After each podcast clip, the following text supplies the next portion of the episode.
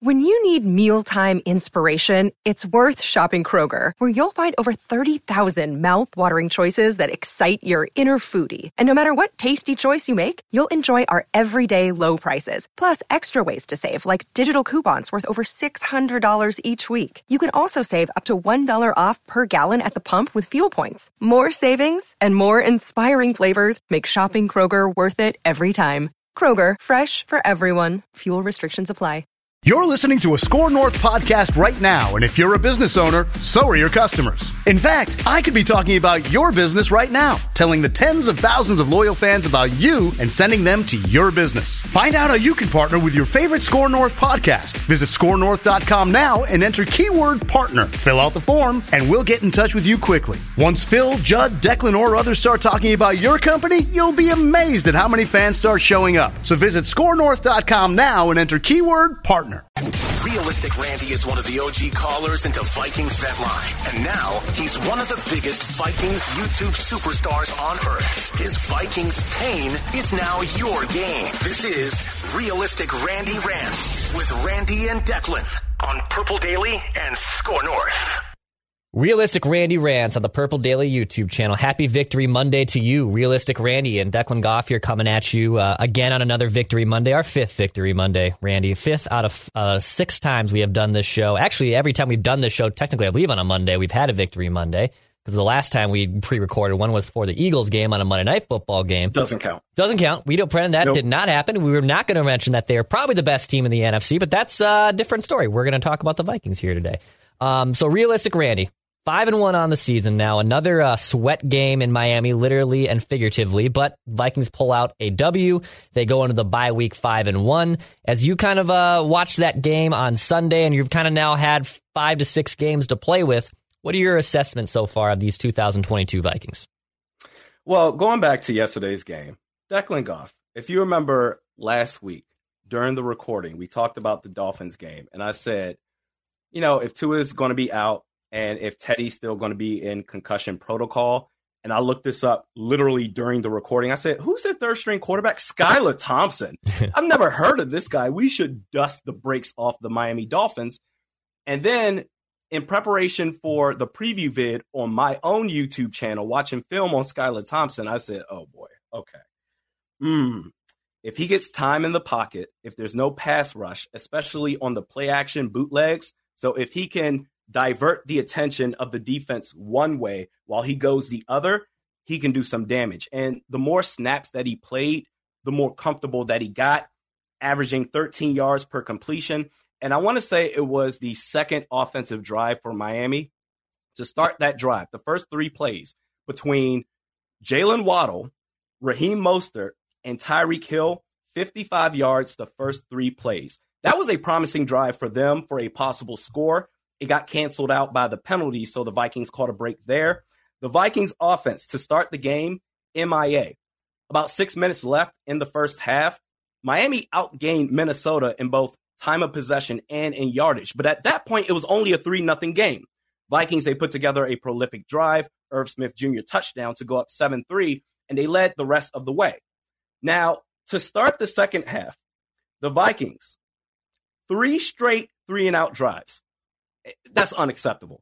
The fourth drive, they got the Adam Thielen touchdown, followed by the missed extra point, which, by the way, you know what, Declan Goff? I know I said on this show that Greg Joseph, I don't care anymore. Kickers can't do anything to me. I'm dead inside. I'm over it. Do whatever it is you want. I'm starting to care. We are in Blair Walsh territory right now when it comes to this guy. Forget the fact that fifty yards and out is an automatic waste of time for you. Right. Okay, fine. But yep. on top of that, you're going to miss extra points as well. That's a problem. That needs to be addressed. The Dolphins made it interesting, making it a sixteen to ten game, but two turnovers in the fourth quarter. They just couldn't come back from that. And Justin Jefferson with one of the most quiet games that you will see, one of the most quiet one hundred yards game that you will see. Because after the game, I said to myself, yeah, he was all right. He had that wheel route, the forty-seven-yard play to set up the Adam Thielen touchdown. I said, he was all right. Not great, not fantastic. I looked at the box score, six catches for one hundred seven yards. I said, oh, my God. Yeah. That's how great he is as a player, as far as the standards that he sets to where, or the standards that he set for himself to where you see one hundred yards, six catches, one hundred seven. I say, oh, okay, wow. Defense forced three turnovers. Za'Darius Smith, Patrick Jones, Dalvin Tomlinson, Harrison Smith, Patrick Peterson all went off. It was an ugly win, but a win is a win. And at the end of the day, you are what your record says you are. And going into the bye, the Vikings are five and one. Yeah, let's start with that on that defense too here for a minute, Randy, because I thought that was uh, an encouraging performance. Now, to your point, two different quarterbacks that Miami had to use. They were without both starting tackles. I saw a P F F grade, I believe, for the left tackle today that was one point one in pass blocking. I didn't know that was possible for someone not named Garrett Bradbury as a tackle, uh, but pretty terrible tackles that Miami was deploying yesterday, and the Vikings took advantage. That's what I think. That's what we've always wanted to see from this Vikings defense this season was we wanted to see a couple defensive ends, and Za'Darius Smith and Daniel Hunter obviously make their hay and have have their way with the quarterback. But then can other guys like maybe a Patrick Jones step in? I know they were without D J Wonnum yesterday, but D J Wonnum has, has showed flashes this season. Could they figure out different ways to dial up pressure? Because this defense isn't going to all of a sudden snap out of it and, and be like a Legion of Boom defense or be a defense that was really good in twenty seventeen through twenty nineteen. But can they get creative at getting after the passer? And, and look, when you're without two tackles and you're playing two different quarterbacks throughout the course of the game, bravo to the Vikings defense for being able to get after the quarterback. I think that was the thing I took away that I was most impressed with yesterday, even though it was a sloppy and kind of ugly win as the Vikings went to five and one. I thought the defensive line finally lived up to its potential and finally gave us something to be encouraged about going after uh, going out, out of the bye week. And I think the main thing is that with whether it's Patrick Jones or D J Wonnum, because Za'Darius Smith is just dominating this season. Five and a half sacks so far through six games. That's amazing.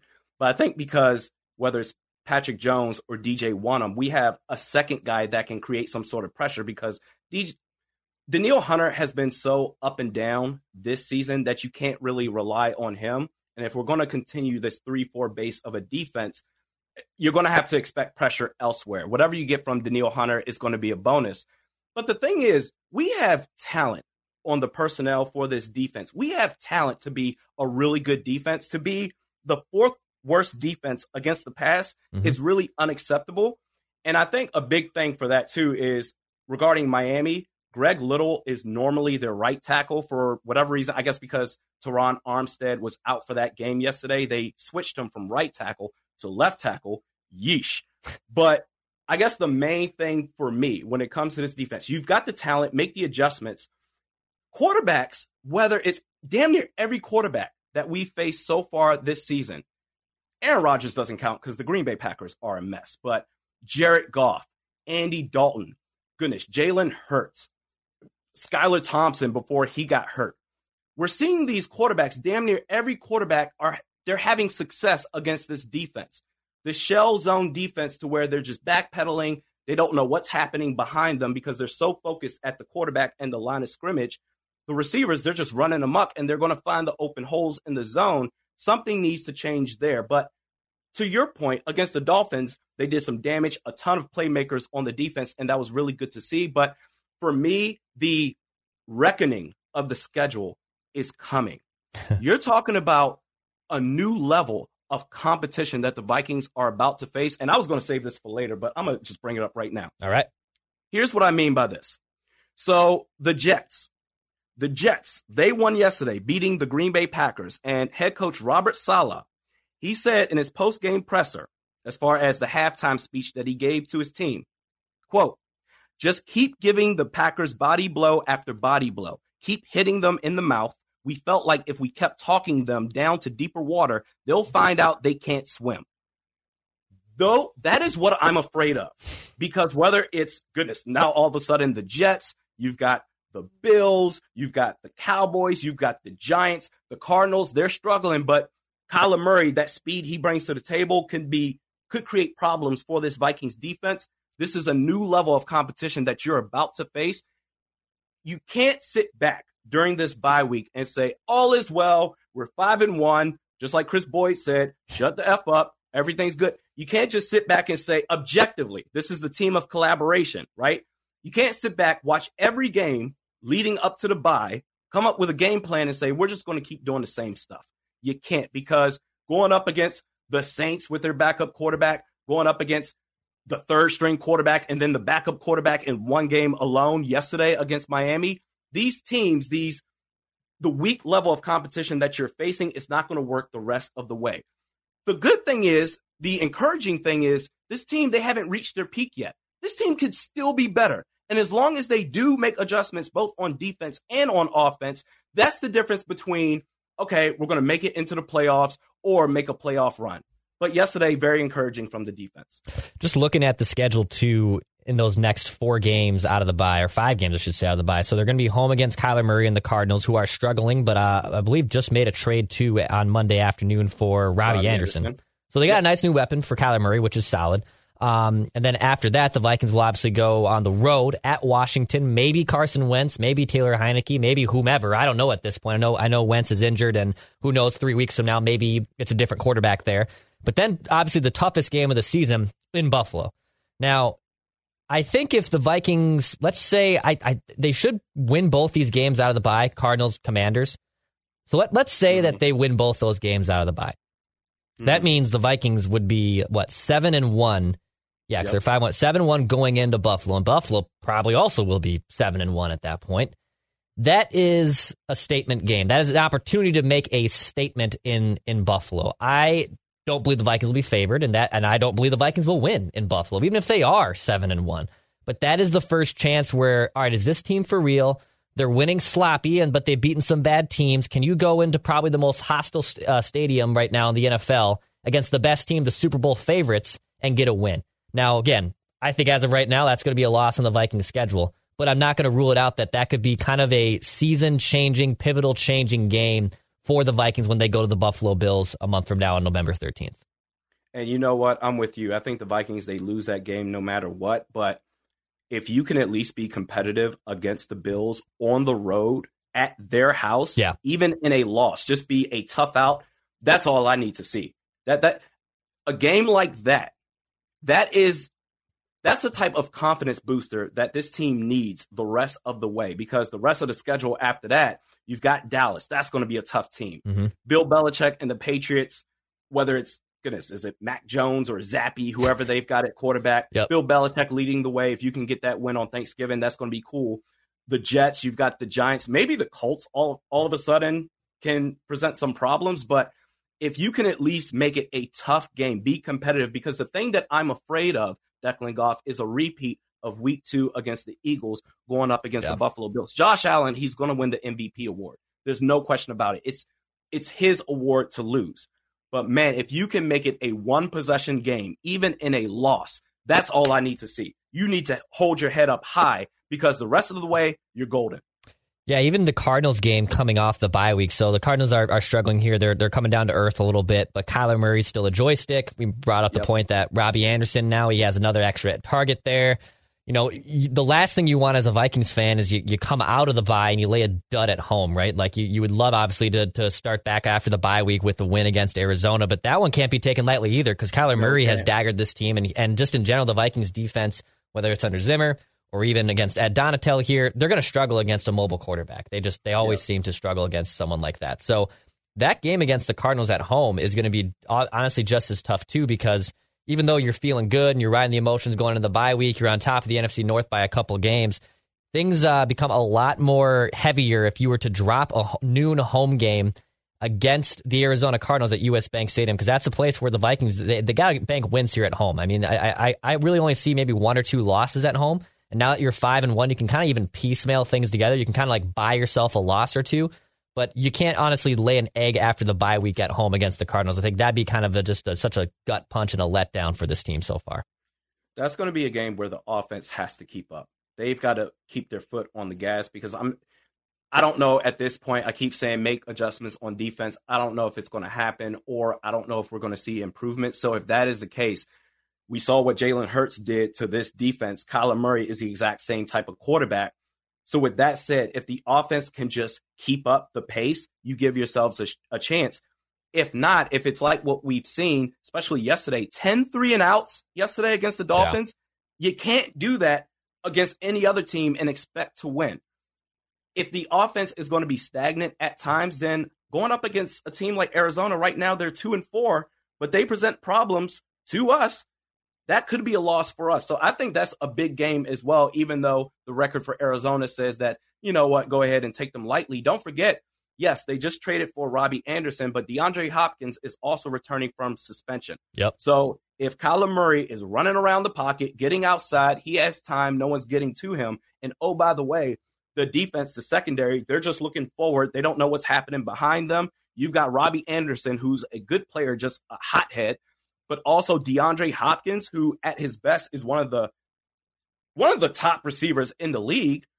With a quarterback like Kyler Murray, that's that means you have to expect that the defense is going to really struggle. So the offense has to really put all their effort into into really putting their foot on the gas. Because if not, it's going to be a blowout. Yeah, just looking also at the other games at home. So, yeah, Cowboys at home, that'll be a, a, a three twenty-five game on uh, November twentieth. That's a Sunday, and then they have a short week on Thanksgiving evening. They get the late game, which is great uh, for me personally because I love Thanksgiving. It means I can end my day with Vikings playing football, uh, but that's uh, on a short week as well. Still at home, but still Cowboys, probably going to be Dak Prescott, and then short week against the Patriots, even though New England's finally, I think, has looked you know vulnerable for the first time in basically twenty-plus years. Still, you're going against Bill Belichick. Kevin O'Connell on a short week versus Bill Belichick. You still give the advantage to, to Belichick there every time. So there's probably going to be a loss here at home that we're maybe we're not expecting. Obviously, they have both New York teams also at home. They have the Jets on December fourth. They have the Giants on Christmas Eve. I mean, hell, both the Jets and Giants actually might be playoff teams for the first time in a long time. I think it's been like twelve years since both New York teams actually made the playoffs in their respective conferences. So The, the the schedule, as much as it's easier, it's get to five and one, and maybe can still get to obviously eleven five, you know, eleven twelve wins. You are probably going to still drop one of these two at home, but I don't think you can drop more than two at home. I think you have to go in there and show like you can't lose a game at U S. Bank Stadium and get embarrassed, because if the Vikings obviously get the N F C North and they host a wild card weekend game, um, you, you're, you're going to want to win that game at home, and you're going to want to show that this is a hostile place to play. And I think it would just kind of send a message that other teams can go in there and beat them. So that'd be kind of my fear. I don't want you as a Viking, as a, as the as Vikings team as as constructed, to lose a home game to to one of these weaker or inferior opponents. And with that skull chant too, the energy that the fans bring to the table, it's an advantage for the Vikings to where you can force opposing teams, their offense, to go into. They can try the hard count, but it's probably not going to work. They're going to have to go silent count as long as the fans are loud enough. But man, to your point, the rest of the way, the teams that they're facing at U S. Bank Stadium. Arizona, Dallas, Patriots, Jets, Colts, Giants. And after that, you've got nothing but road games. That's a tough slate of games at home the rest of the way. But I guess the bigger picture is, even if I don't want them to lose more than one or two games at home either the rest of the way, but even if they do, if we're just bringing it down to the base level, the N F C North division, I mean, my God, at the risk of looking like a complete idiot once the season is over with, the Green Bay Packers are a dumpster fire. They are a joke. Right now, we're looking at, oh my gosh, should they play Jordan Love ahead of Aaron Rodgers right now? Aaron Rodgers has regressed so much, back-to-back M V P years, to where on clutch downs where you need to make a play, his default position is, okay, I'm just going to lean back and heave it up and, okay, somebody's out there, make a play. It's not good football. The Packers are a mess. The Bears, they're going to get a top five pick. The Lions, oh my God, they have what, one win right now? So if nothing else, even if they do drop a couple of games that you didn't expect, but at this point in time, what wins at home could you guarantee for the Vikings right now, unequivocally? Because these teams that they have to face, Cardinals, Cowboys, Patriots, Jets, Giants, even the Colts, those are going to be some tough teams, even if they drop a couple of losses at home. If we're just saying, okay, let's dumb it down to the N F C North division, yep, automatically get into the playoffs, they will win this division because no other team scares me right now. So even if you drop a game or two, it's not nothing to raise hell about, but just get your heads together for the next week. Yeah, they're clearly now the favorites in the N F C North just because of, of even honestly a math game at this point. You got two games up. Um, the Packers look vulnerable. The Vikings are in, are in the driver's seat here, even going into the bye week, and things could cool off. But you bring up a good point about the home opponents here. So the opponents uh, for the Vikings at home for the rest of the season are the Cardinals on the thirtieth, uh, the Cowboys on the twentieth, the Patriots on four days rest after that. They still will remain at home against the Jets on December fourth. They are home against the Colts on the eighteenth, and then they close their home schedule against the Giants on Christmas Eve. I think you can make the Man. case that, like, all these games are, like, incredibly in the same bin in terms of, like, opponent tier. Um, I think the Colts game might be the most winnable, but then this is where you fall into the trap, right? Like, that that's mm-hmm. where... That, that's where, like, we look at the Colts game and say, oh, yeah, that's probably the automatic win, and then you lose at home to the Jets. Like, that's kind of right. how this ends up going. So with these home with the with the home schedule still being favorable and a tough or a great place to play if you're a Vikings uh, team and a fan to go to all these games, it's still a pretty tough sledding at home. There isn't really a pushover remaining at home. You already got the Lions and Bears out of the way. So now it right. actually becomes pretty competitive when you're at home. And I guess the one thing, the one encouraging thing to look at objectively, you have teams that start off red hot, like the yeah. Philadelphia Eagles right now. There's always that one team, they go seven, eight, no to start the season. And then the rest of the way, they struggle a little bit. I would rather this team. Now, I know it's pot calling the kettle black, but right now the Vikings, they're five and one. So technically that's a hot start as well, but it's been ugly. I think this is good. The rest of the way, the rest of this season, especially at home, the competition that they're going against, and it's not like they're going to get a break in between, especially at home. You've got team after team that's going to bring it. I think it's going to force this team to raise their level of play and coaching to where they go into this postseason, they go into the postseason hot. Instead of starting off hot right now, going up against the best teams in the league, and then it cools off, and okay, we'll just, hopefully we'll pick up that magic in the beginning of the playoffs as the way we started the regular season. It doesn't always work that way. So I think this is really good. It's going to, going up against the toughest teams, it either is going to make you crumble or it's going to bring the best out of you. And the fact that they're going to have to do it week after week after week at home against these teams, it's going to force the Vikings to be at their best. They're not at their peak right now, but I think these stretch of games is going to put them at their peak. Even looking at the road opponents, so obviously we, we talked about the Buffalo Bills game, that one being tough. You obviously have to go to Lambeau on New Year's Day in the middle of the day. Yeah. That's what that one's going to be tough. But also, like, at Commanders, that doesn't scare me. Uh, at Detroit, that doesn't scare me. I'm guessing, even though Soldier Field's a house of horrors for you historically, it's the last game of the year. Assuming the the Vikings probably have a playoff seed wrapped up by then. I don't know sure. if uh, you know they might be playing for seeding at that point, but I'm guessing, all things considered, you're probably clinching the North or clinching at least a playoff spot if you won in Lambeau on January first. So uh, even though the Buffalo Bills game is going to be tough, but also a fun one as a statement to watch, at Washington, at Detroit, at Chicago to end the year, not really things that scare me too much as a Vikings fan. Famous last words, and if we could potentially expose this now in two months if the Vikings end up falling on their face in those games, but it just seems like their road schedule is also becoming more favorable. Yeah, and they're going to sweep the rest of the division the whole way. They're going to sweep the division for the entire year.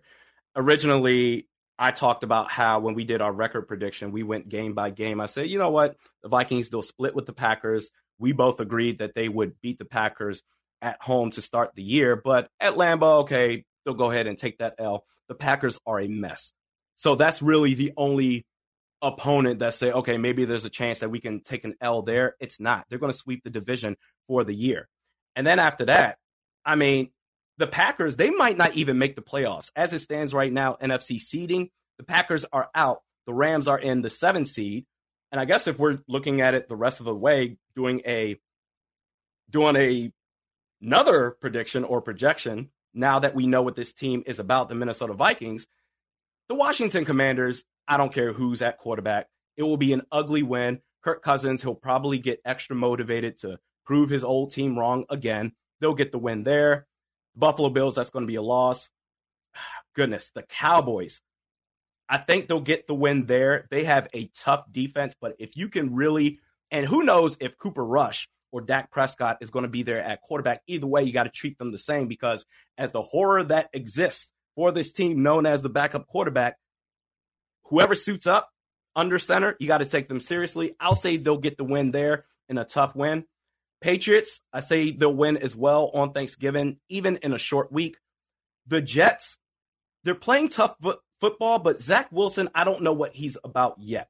With that said, every quarterback has success against this defense, but assuming that the level of the offense rises up to their max capacity, they should win there. Detroit Lions are going to win.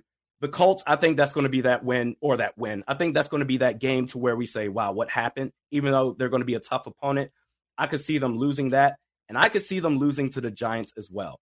Saquon Barkley is having a hell of a renaissance in his career. Yeah. He's returned back to his old form, so I could see them going up against the run. I don't know about that for us. Packers embarrassed to end the year. The Bears, like you said, if they're not playing for seeding, they're going to bench their players. The Vikings are. And then all of a sudden we'll see a run at Nick Mullins and company. So I, I think I think the Vikings are in good shape. But if nothing else, they're going to win. They can win this division, the N F C North, at nine and eight. That's how bad this division is outside of the Vikings. They can absolutely win it regardless of how the rest of the schedule goes. God, and, and like, you know, nine and eight going into the season, if you said, hey, it's going to be a guaranteed at nine wins, how do you get there? Well, you start five and one and then you'll go, you know, four, four and seven yeah. the rest of the way. It's like, oh, crap. Like, I don't want that. I don't want that to be the case, but, but we'll, we'll certainly see. I think next week after we have another slate of football games with the Vikings off, I think you and I will formally pick the schedule the rest of the way. I think that could be something fun we actually do. Okay. I know we're kind of teasing a little bit right here too, but I think once we have another week of games and things that are in front of us more, um, we'll be able to kind of give a, a more accurate assessment of, of what's going on there. But uh, yes, I, I I think most of those games that you have, I have a, I differ on a couple, um, but it, it's it's going to be an interesting little schedule here in the second half because I think statistically the Vikings have one of the easiest schedules uh, record wise, opponent record wise, going going the rest of the way. But man, there's no there's not really a pushover. Like there that's what I'm that's what I've been telling you the last ten minutes. Like there's no pushover, home or away. Maybe the Lions.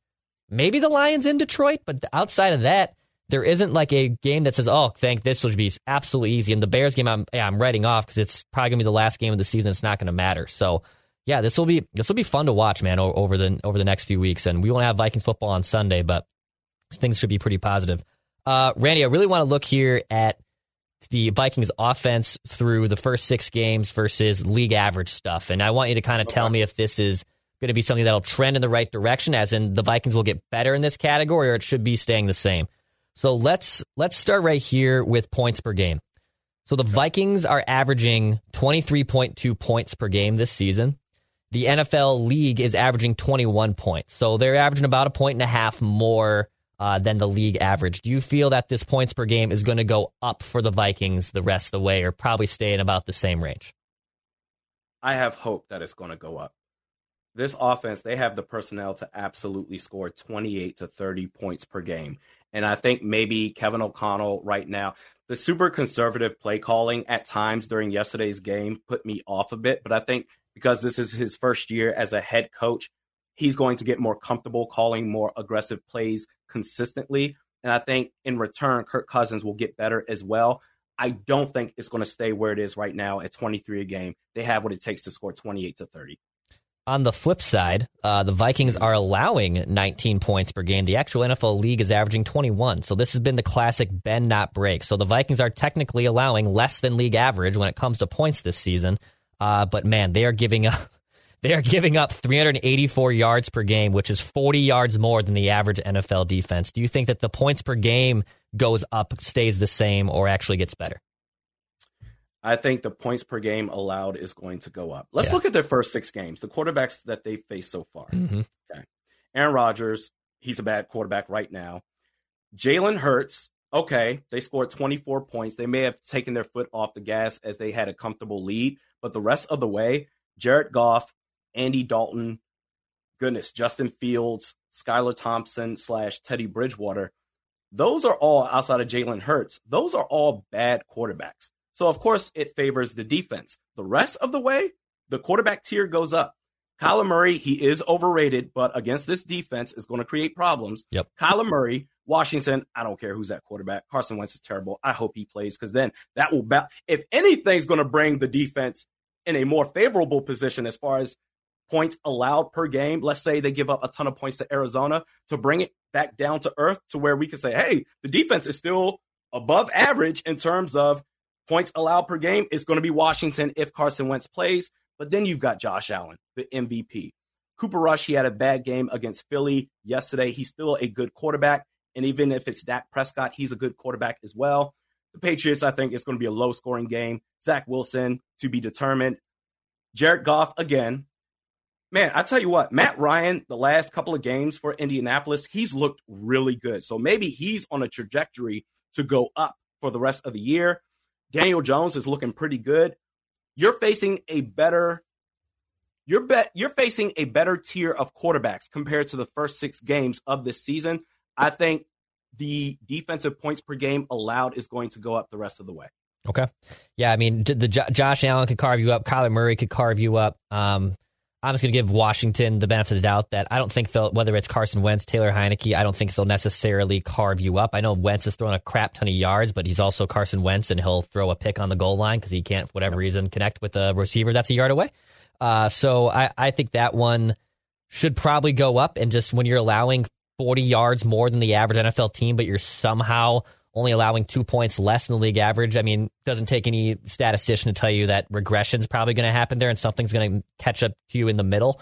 Uh, so, yes, I, I do think the Vikings defense gets a little worse. Uh, right now, Randy, uh, the Vikings off, uh, excuse me, the Vikings defense is averaging a sack on eight point two pass attempts.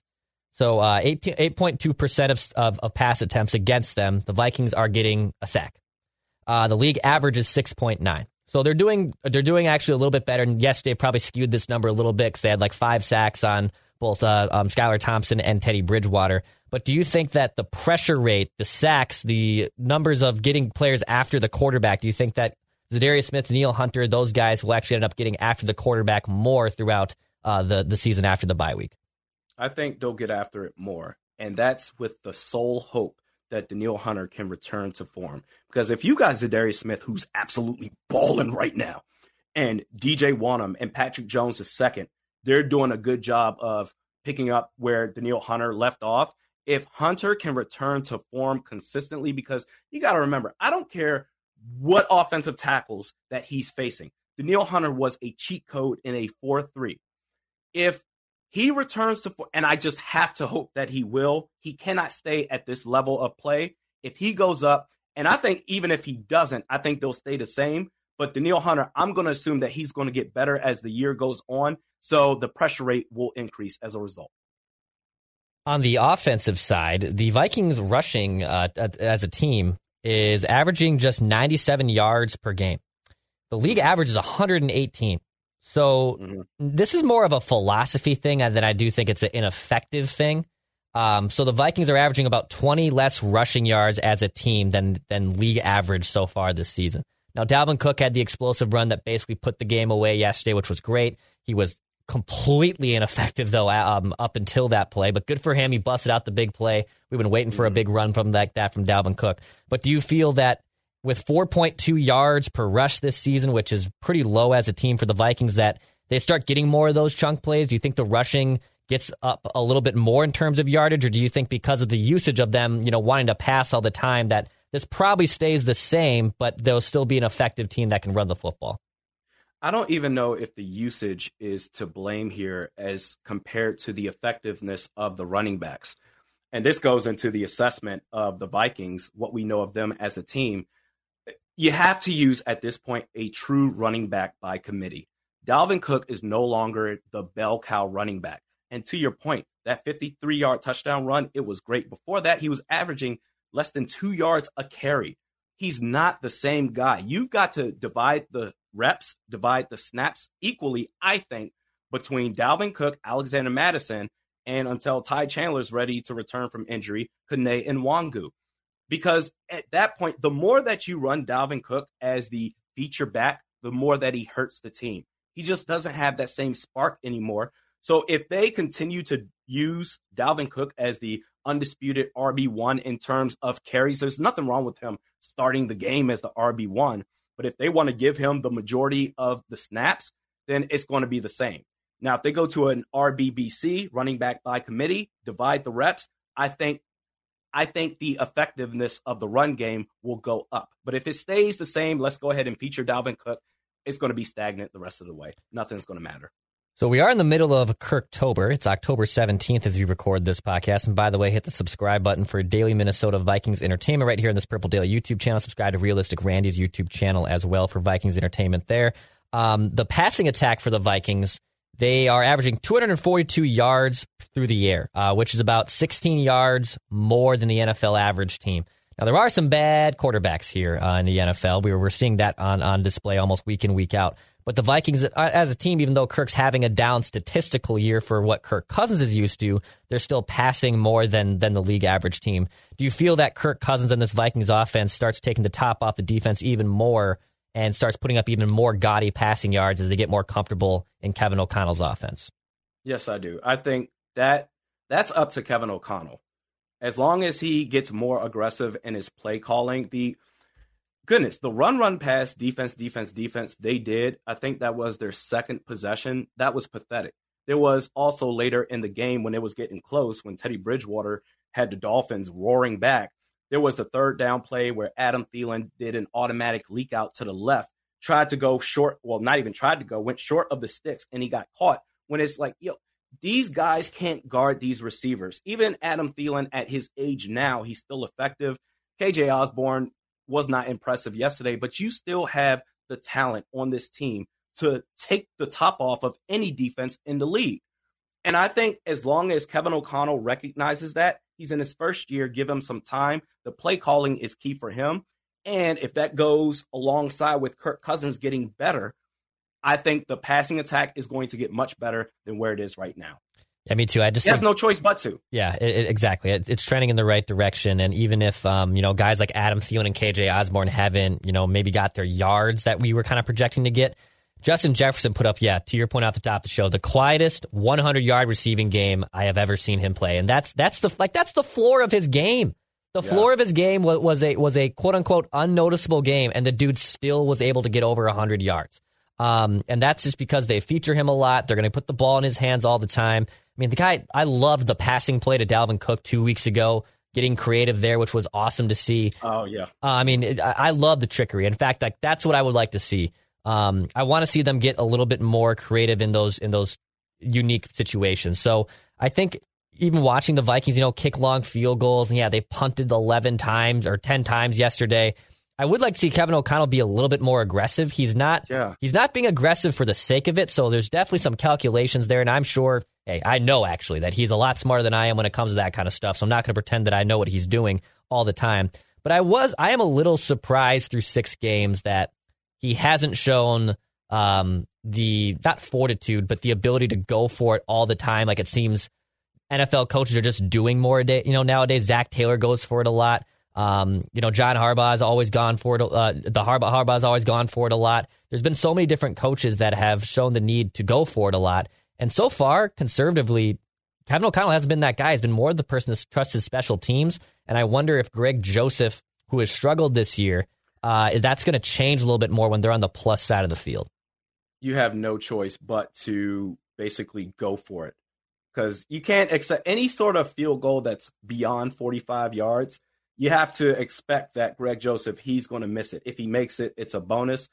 But with this offense, Kevin O'Connell, it, I don't even blame them for the lack of going for it on fourth down, because the communication, it, there seems to be, I'm not going to say a rift, but there seems to be some sort of just, something's not all the way there with Kirk Cousins and Kevin O'Connell right now. You saw at times he was frustrated. They both were frustrated going towards the sideline. So I think, if Kirk Cousins is already mentally out of it for that drive, why put him in there again for fourth down when, especially if the run game is going to be ineffective the way that it has been, everything's just not clicking on all cylinders for this team right now. But as the season goes on, things are going to improve primarily with this offense.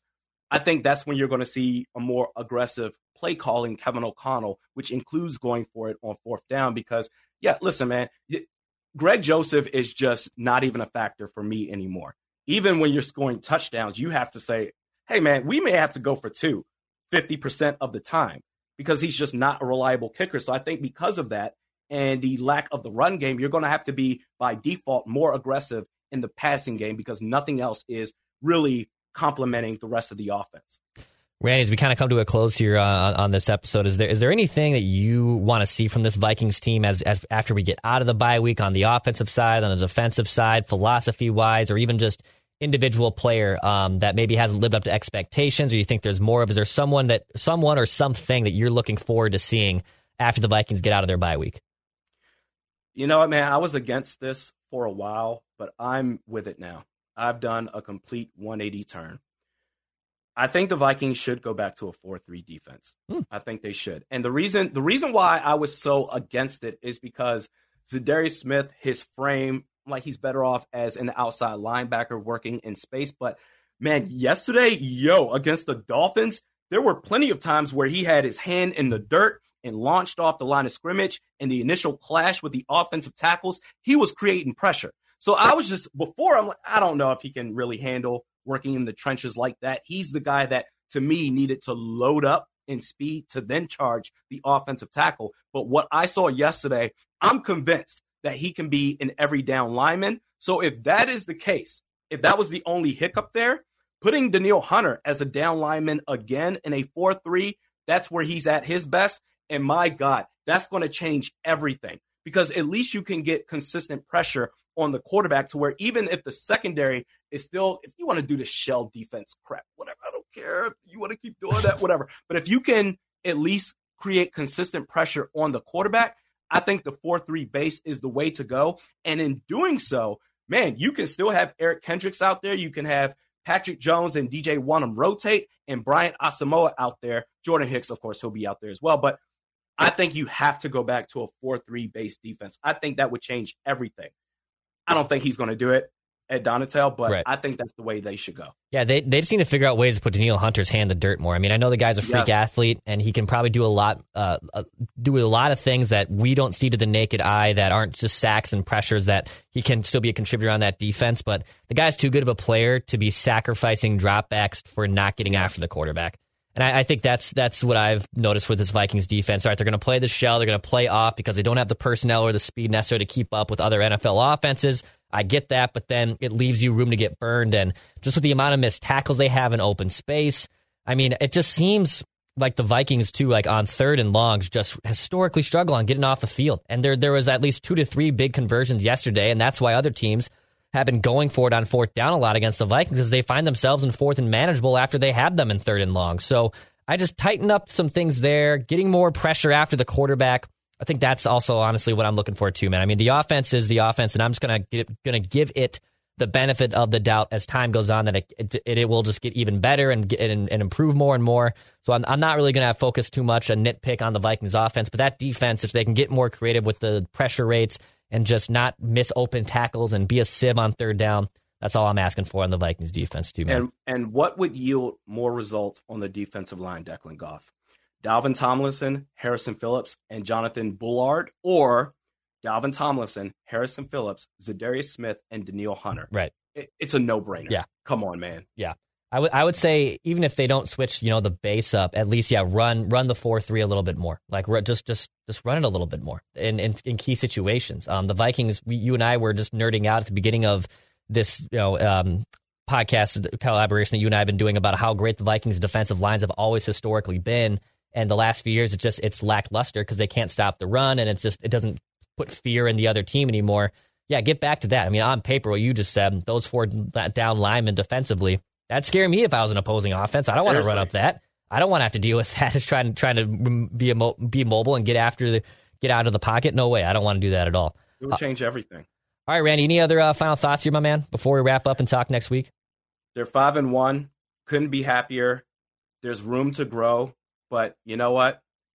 There's nothing to bitch and moan about in terms of the overall scale. They're yeah. five and one. There are teams that are struggling right now, and thank God it's not the Vikings. They're looking pretty good. Yeah, I think that's that's honestly something I was telling Judd the day. I was like, I'm not really going to come on here and be completely upset that the Vikings, you know, defense has been a sieve, that their kicking hasn't been great, um, that Kirk's not up to a great year statistically that he's used to having. Like, they're five and one. Like, so I'll, right. I'll I'll take I'll take the loose change here, and yeah, clean some things up, get better in certain areas. I'm not trying to say you can be like that throughout the course of the whole regular season, But you're five and one, man. You don't have to apologize for these wins by any means. So I'm excited. All right, next week, Randy and I are probably going to pick this schedule. So now we're going to do another record prediction this time oh, next boy. week.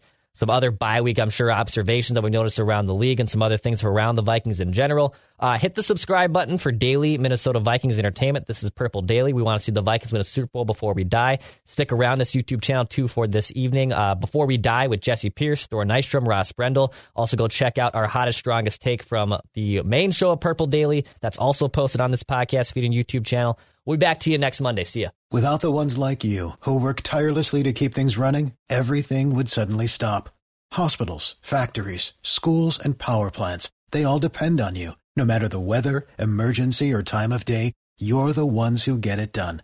At Grainger, we're here for you twenty-four seven, with supplies and solutions for every industry, and access to product specialists ready to help.